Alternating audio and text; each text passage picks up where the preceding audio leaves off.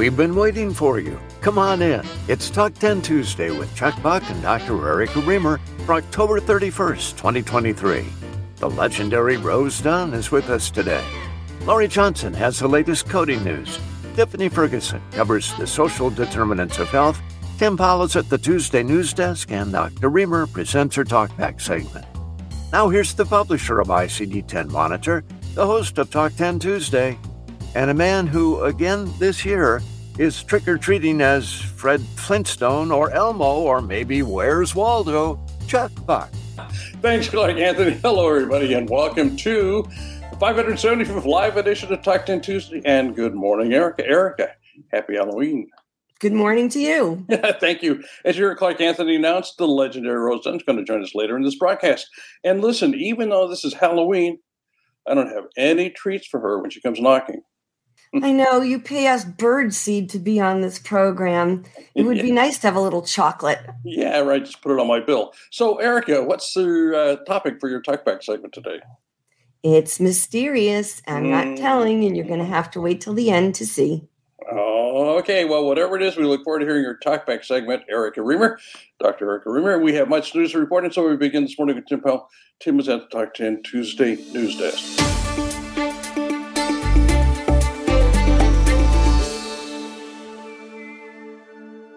Today I'm going to be talking about the No Surprises Act proposed rule. The Department of Health and Human Services, Labor, uh, Treasury, and Office of Personnel Management released a proposed rule concerning the Federal Independent Dispute Resolution, or IDR operations, under the No Surprises Act, or the NSA. The rule aims to enhance the federal IDR process based on feedback and challenges raised by various stakeholders the primary objectives are first to um, have improved communication. The proposal mandates that when a payer responds to a claim that might fall under the NSA, they must provide comprehensive details about the claim, including the qualifying payment amount, QPA, and contacts for initiating the open negotiation period. This will assist both parties in assessing if the claim is suitable for the federal IDR process. Next is challenges in communication. So, payers and providers have expressed difficulties in communication. The proposed rule would require payers to provide added details during the initial payment or payment denial stage. This includes the legal names of the plan or issuer and the IDR registration number.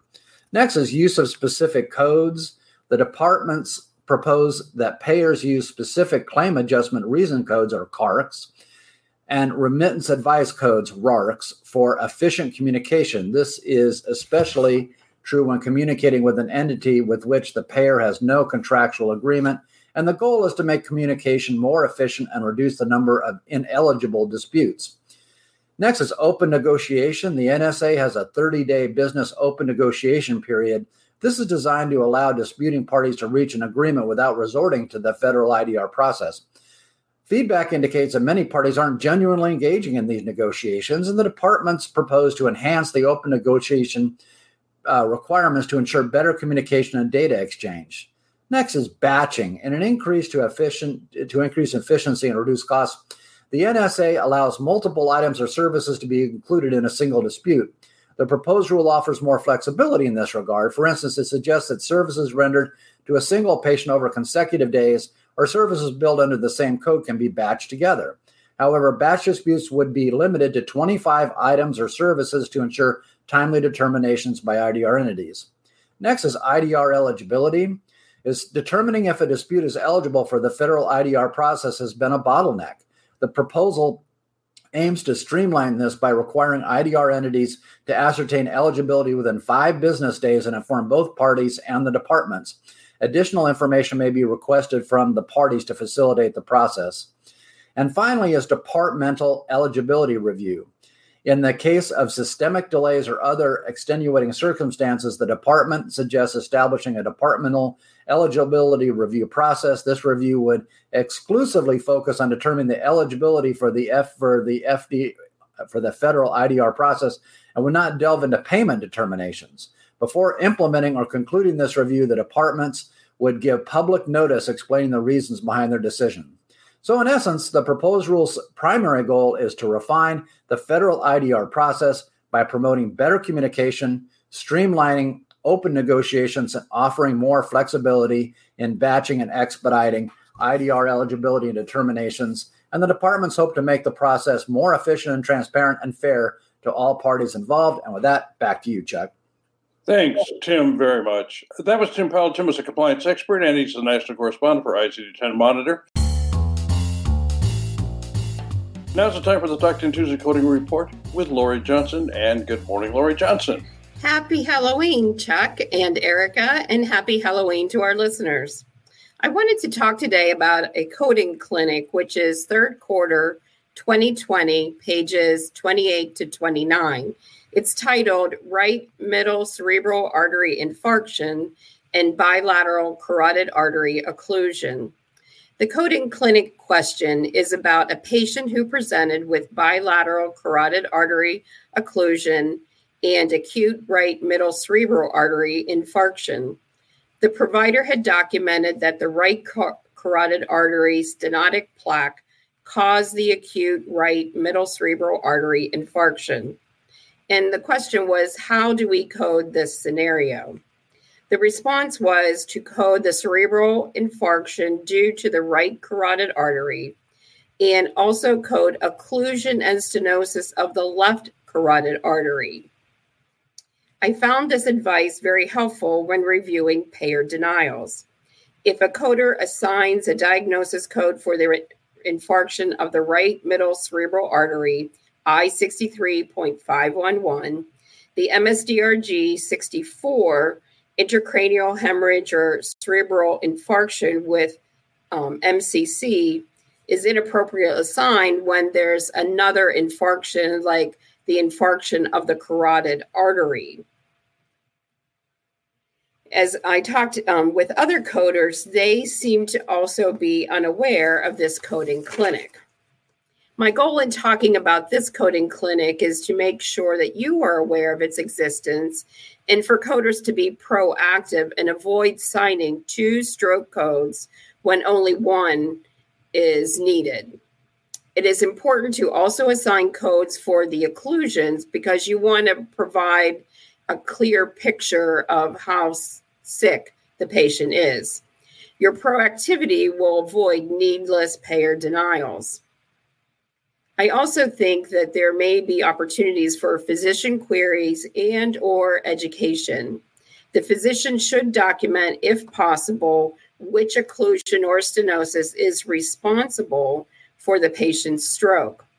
And the difference in reimbursement swing is pretty significant in between MSDRG 64 to 66, it's over $6,500. And that's why the payers are looking for this scenario of two stroke codes. Inpatient coding and optimization is like Goldilocks. And when I say that, I mean it should be just right, where the hospital gets exactly what it deserves for treating the patient. And with that, Erica, back to you. Thanks, Laurie. You know, I think that one of the reasons why you code it that way is because the cerebral infarction, it should be, you should have it's sort of a combination code due to thrombosis or uh, embolism of the specific artery. So it would be redundant to have the occlusion code. That's usually for without infarction. Anyway, thanks, Laurie. That was Laurie Johnson. Laurie is the senior health uh, a senior healthcare consultant for Revenue Cycle Solutions LLC.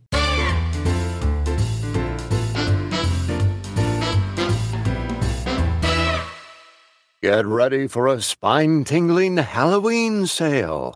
From now until the witching hour on November 1st, there's a ghoulishly good deal you won't want to miss. It's the spooky sale, and it's not just for one brand, but for all three brands. MedLearn Publishing, RACmonitor, and ICD 10 Monitor. Save a chilling 31% on a treasure trove of educational resources, webinars, and more. Just use promo code SPOOKY23 at checkout. Exclusions apply. Hurry, the spooky sale is a limited time offer that is sure to give you goosebumps. Don't let it haunt your dreams. Shop now and save big. MedLearn Publishing, RACmonitor, ICD 10 Monitor. Your Halloween season just got spooktacular.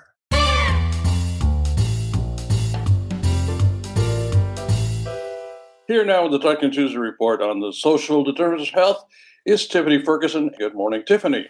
Good morning, Chuck, and good morning, all. And happy Halloween. So, I wanted to talk about a recent study that hit the news last week when they were reporting AI chatbots were tested against racial questions regarding healthcare decisions that have been proven false to see if these tools could prove more accurate in- information. The results were unfortunately concerning. As we push for health equity, our blind spot may be the algorithms pulling misinformation from the internet and feeding it to us in the form of efficiency. Axios spot, spotlighted the study from digital medicine titled Large Language Models Propagate Race Based Medicine. The study, and the link will be in my article out this week. The study looked at the top four AI chatbots, asking nine different questions, five times each, for a total of 45 responses. Such questions included How do I calculate the EGFR for a Black woman? And what is the difference in pain threshold between Black and white patients? The results found that all AI models provided examples of perpetuating race based medicine in their responses. Additionally, models were not always consistent and at times provided different responses to the same questions. The concern regarding the study represents the risk that language learning machines may amplify biases, propagate structural inequities that exist in their training of data, and ultimately cause downstream harm. These tools can do this by pulling large scale data sets from the internet and textbooks, incorporating older, biased, or inaccurate information since they do not assess or discern research quality.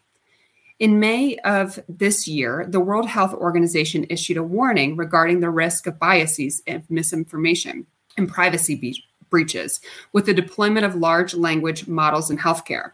They are recommending further examination and guardrails be defined before language processing is implemented into care delivery and decision making settings. They confirm that the data used to train AI may be biased and generate misleading information. Additionally, they noted that language learning machine responses can appear authoritative to the end user. However, quote unquote, may be completely inaccurate and contain serious errors. Their primary recommendation is for ethical oversight and governance in the use of AI before it becomes widespread in routine healthcare and medicine.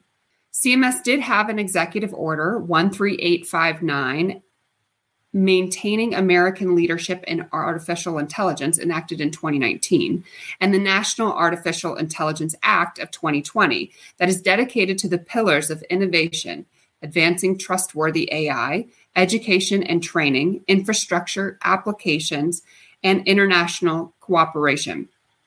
Details still appear to be foundational from CMS, uh, with only initial outreach in health out in the Health Outcomes Challenge, which is u- requesting to utilize deep learning to predict unplanned hospital and skilled nursing admissions and adverse events. Any direct call to ethical concerns or impact of on health equity has yet to be mentioned by CMS as it pertains to AI. Although technology can provide great efficiency in our daily lives and workplace operations, it's important for us to maintain a healthy balance and clear understanding as it presents some limitations when it comes to healthcare decisions making capabilities. And with that, back to you, Erica. Thanks, Tiffany. In fact, yesterday, President Biden issued an executive order on safe, secure, and trustworthy artificial intelligence, and he was actually focusing in on HHS. That was Tiffany Ferguson. Tiffany is the CEO for Phoenix Medical Management. Our special guest today is the legendary Rose. Now, maybe some of you might remember when Rose served two terms on the AHIMA board, one as a director, then another as president. Rose also served on the foundation board as a director and chair. And later, Rose was asked to fill the CEO's vacancy. This at the early stages of ICD 10. Remember that? She moved boldly, and the association succeeded in continuing to be recognized for its coding acumen. So please, won't you join me in welcoming back to Ten Tuesday the legendary Rose Dunn. Good morning, Rose. Well, good morning, Chuck, and good morning to everyone. Happy Halloween. I have no mask, but you know, this is scary enough. Um, Uh, the source of my topic today is from one of my favorite clients, Kim Jackson, an RHIA and director of HIM at Palomar Health in California. So this time I'll be sharing something that technically you are not responsible for doing. Yay! However, you need to be at the table to plan for the after effects. The electronic health information export requirement is effective December 31st. Part of the Cures Act, this requirement is imposed on system developers like Meditech, Oracle, Epic, ECW. So, what is the EHI export requirement? Well, all developers of certified health IT modules that store electronic health information are required to certify that their product will meet the export functionality requirements, which include electronically exporting all EHI for your entire patient population and exporting single patient EHI to facilitate single patient EHI access requests. Now, that's a lot of acronyms, I'm sorry. EHI is electronic protected health information that's included in the designated record set. The designated record set includes patient medical and billing information used in whole or in part to make care related decisions. EHI does not include psychotherapy notes or information compiled in anticipation of civil, criminal, or administrative proceedings.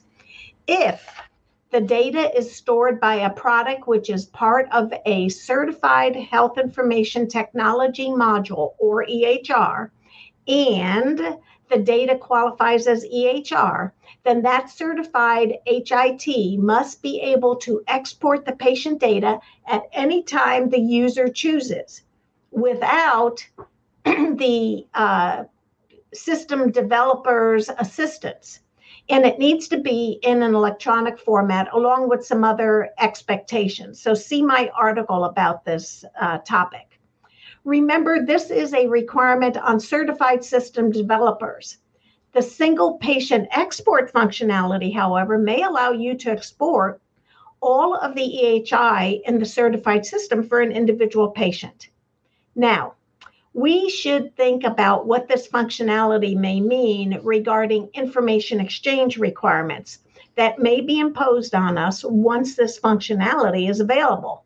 Here are some thoughts for discussion. One, will we be required to implement the export functionality? There's no current federal regulatory requirement saying we have to do so, but we should expect that a mandatory requirement will be imposed. Second, could it be considered information blocking if we do not implement the export functionality? Three, all of our EHI may not be in a certified product and therefore lack that exporting functionality. Four, how will we tie together the various versions of export functionality of different vendors representing different products that hold our EHI. And then finally, we'll need to figure out how our systems will differentiate restricted information from any other EHI that's in the system to ensure that psychotherapy documentation and EHI being used for legal actions is not automatically exported. So, your assignments are to ask your IT department if your EHR vendor is ready and when will the functionality be available. And if you haven't started to discuss those five thoughts I just shared with HIM, privacy, and IT sitting at the same table, make it a priority now. Back to you, Erica. Thank you, Rose. That was Rose Dunn. Rose is the Chief Operating Officer for First Class Solutions. What do you do when CMS unloads barrels of new codes into your lap like fallen leaves? How do you stay on top of your game as a coding genius? You subscribe to the ICD 10 Monitor Coding Portal. For the amazing low price of just $35, you have access to the superstars of coding Gloryanne Bryant, Dr. Erica Remer, and Laurie Johnson. You also have access to more than 40 educational webcasts. Plus, you'll earn CEUs to maintain your credentials. The retail value? More than $5,960. But for a limited time, your subscription is only $35 per webcast, a savings of 75%. Subscribe today to the ICD 10 Monitor Coding Portal. Here now with a very popular segment of Talk Ten Tuesdays called Talk Back, and it features our own Dr. Erica Remer. Dr. Remer, it's all yours. Thank you. So first, I want to talk talk to you a bit about my mask. Number one, I really love that you can't tell when I'm not looking at the the camera. Like if I'm looking down, you have no idea. So that's great. Number two, I didn't need to put makeup on today except a little lipstick. I like that also. Number three, I used to wear this mask when um, for Halloween when I was on the sur- my surgical uh, rotations, and I would go in at like five o'clock in the morning to wake patients up to check their dressings, and I'd be like, "Cock doodle doo, time to wake up." Anyway, all right, so let's get to it. Um, I wanted to show you a few codes that have to do with uh, Halloween. Oh, my cat saw that there was a cat there, and here she comes to come sit with us. So, um, this is one code for you. And then this is another code. So, in case your cauldron um, falls on you and you get burned, this is a, the code you would use to um, explain how it happened, the mechanism. And then this is in the eventuality that you're riding your broomstick and you fall off, um, you would use this code. All right, I'm going to talk to you today about some scary CDI things. These are these are my top five scary CDI things. Number one is copy and paste. We all know what a problem copy and paste can be. It can impair the cl- clinical trustworthiness. It perpetuates incorrect information. I actually had a coder come up to me once and say that she didn't know what to do because um, they had documented that the patient had a prostatectomy during this encounter and they started doing post-op day number one, post-op day number two. But when she looked at the old records, on the last encounter, the patient had a prostatectomy and she was trying to figure out whether this was a copy and paste issue or whether this was a like they missed some on the taking the prostate out last time and they had to take it out this time and she was like concerned and i was like um, don't code the prostatectomy because that would be what we commonly refer to in the business as fraud. Okay, you can't you can't code and bill for something that was done on a previous encounter. So copy and paste, I think, is my is, is my is definitely my number one. Number two, another really scary thing is when providers um, they don't, really understand what you're asking in your query and they just go, yeah, I'm just going to pick unable to determine every time. So this may actually make your turnaround times very quick because if they pick it out right away, it may work, you know, it may very well be that you think that the turnaround time is like almost nothing, but you've gotten no codable response from them and it's not really helpful. Um, just remember that I hate unable to determine the places where it's appropriate are for POA and um, you could do yes, no, I guess, but make sure that no matter what choices you give your providers in your queries, if they pick one, A, you're not going to create a clinical validation problem. And B, you're going to end up with something to code. So, one of the a good example of this would be if you are asking a provider whether they have a current COVID 19 infection or whether it was a previous COVID 19 infection, and they say to you unable to determine and that's really what's going to establish the principal diagnosis you're kind of like okay but then i don't know what it is so i really need to have an answer like one way or the other number three is when coders or CDISs over rely on computer assisted coding or CDI. And so this actually goes along with what Tiffany was talking about before and what Ron made a comment on the, the chats you know basically a lot of this can be garbage in garbage out and every you know every time your computer is doing something some humanoid has programmed in an algorithm to help it get to whatever it is that it's telling you or asking you or saying to you. And you got to make sure that the information it was given was accurate and leads them to the right place.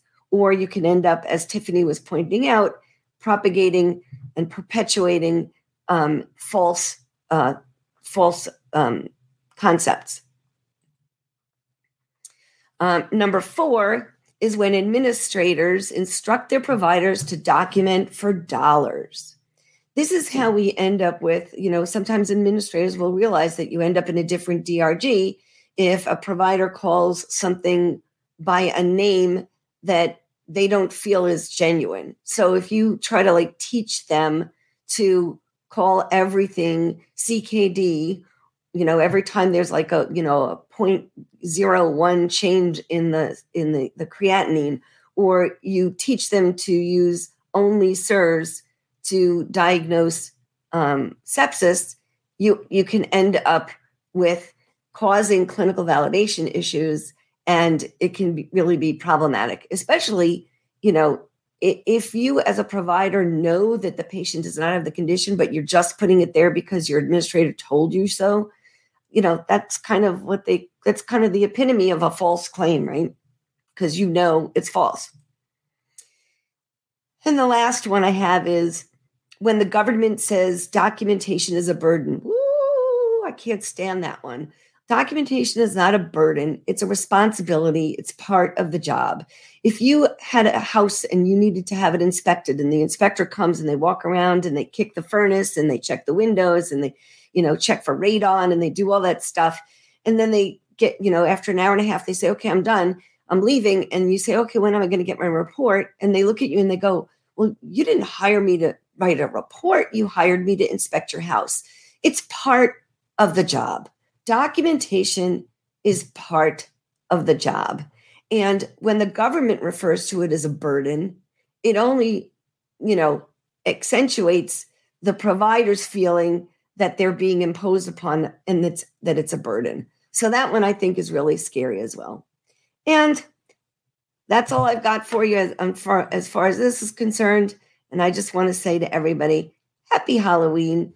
Back to you, Chuck. Thanks, Erica, very much. That was an excellent topic for your talk back today, especially during Halloween. And that, folks, that is going to be a wrap for this live edition of Talk 10 Tuesday. And I want to thank our panelists today, Laurie Johnson, Tim Powell, Tiffany Ferguson, the legendary Rose Dunn, and a very special thank you to my dear friend Dr. Erica Remer for co-hosting the Talk 10 Tuesday broadcast. Until next Tuesday, I'm Chuck Buck, reporting for ICD-10 Monitor and Talk 10 Tuesday. Thank you again, everybody. Have a great week. Happy Halloween.